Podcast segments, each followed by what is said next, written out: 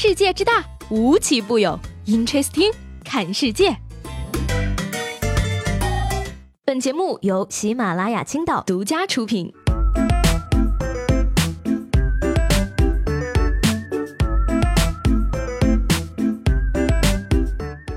好，欢迎收听本期的 Interesting， 我是居伟。今天节目开始呢，先给大家吟诗一首啊。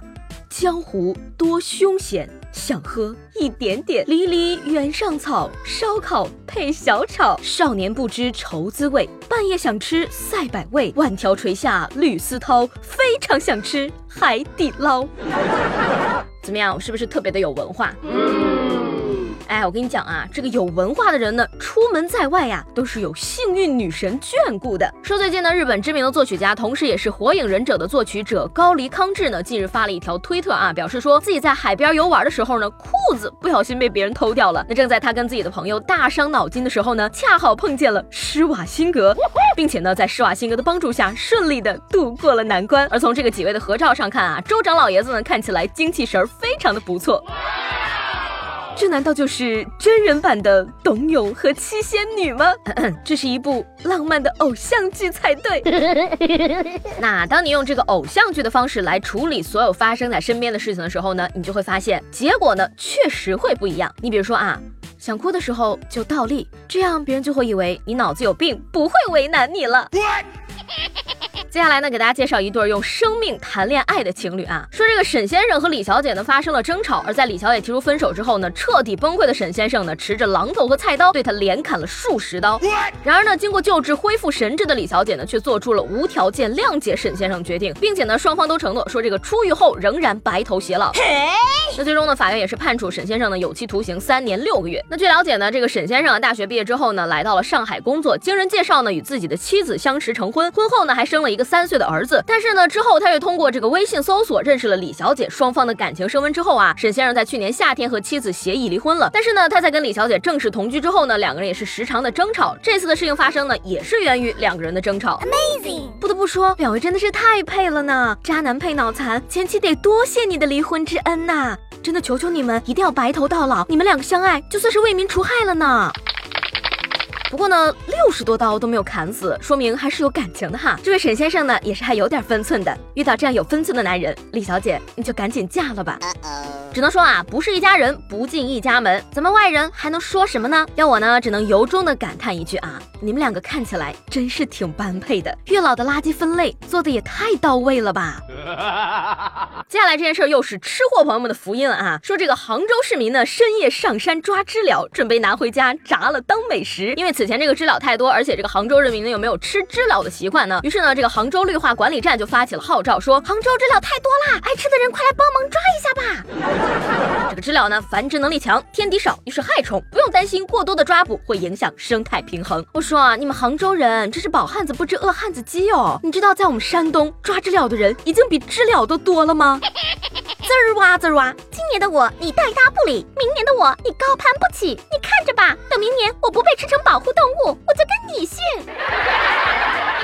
说到这个吃啊，相信大家在生活中呢，经常会用到一些点评类的 APP 去寻找呢自己附近有没有好吃的店。但是呢，最近却有不少这个大众点评的用户啊，在使用过程中发现呢，自己自动被一些好友关注了，而且呢，也自动关注了一些好友。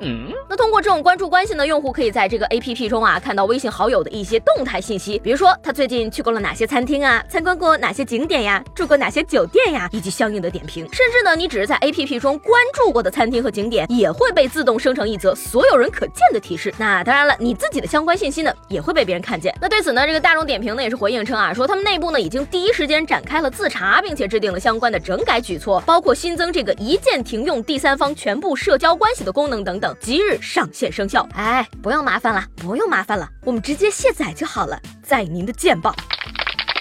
所以说我就不明白了啊，你说你们为什么要在服务型的软件上强加社交功能呢？我只是想找个地方吃饭而已呀，结果菜都还没上呢，微信上就有10几个好友来问我为什么一个人吃饭。内心再强大的人也被你们搞成社交恐惧症了呀。最后呢，来跟大家分享一件让人哭笑不得的事情啊。说这个杭州的李先生呢，有一件限量版的衣服在海外直购呀，花了上千块钱。那最近呢，他把这件衣服啊拿到一家洗衣店清洗，结果呢发现被洗出了不少的小洞洞。而当时洗衣店的人说啊，是能帮他修补的，但是呢后来他去取衣服的时候呢，才发现对方居然给他换了一件衣服，仿制的，那虽然很像，但是也是假的呀。李先生觉得呀，这是欺骗行为，但是呢这个洗衣店的老板却表示说，不存在的，我们只不过是给你重新做了一件而已，手工缝制，你还有什么不满意的？老板，莆田鞋厂的人已经在联系您的路上了。要我说呢，这个李先生也不能全怪人家洗衣店的老板嘛。既然你买的是限量版的衣服，为什么不放在家里供着呢？还要穿它，穿脏了还要拿到洗衣店里去洗。说这个洗衣服呢，最后给大家分享一个扎心的小段子。说这个20岁的时候下雨了，你希望你男人可以在暴雨中跟你热烈的拥吻。40岁的时候下雨了，你希望你男人可以想起来外面还晾着衣服。今天的互动话题呢，想问大家啊，如果说抛开其他一切的要素，就说你最希望明天早上醒来熟睡在你身旁的异性明星是谁呢？以及他睁开眼第一句话会对你说什么呢？我多说一句啊，希望呢这期节目下方的评论里，各家的老婆们不要打起来哟。昨天问大家啊，你现在在哪个城市，在做什么，窗外的风景是什么？这位叫做蔡淑晴的朋友的回答呢，可以说是让我非常的羡慕了。他说呢，我在非洲西部一个叫做贝宁的国家，窗外就是动物世界。我的天哪！哎，朋友们，我都已经这么知名了吗？冲出亚洲，走向非洲了。好了，那今天的 Interesting 就到这里了。我是西贝，喜欢我的话呢，记得给我留言以及评论。明天见啦，拜拜。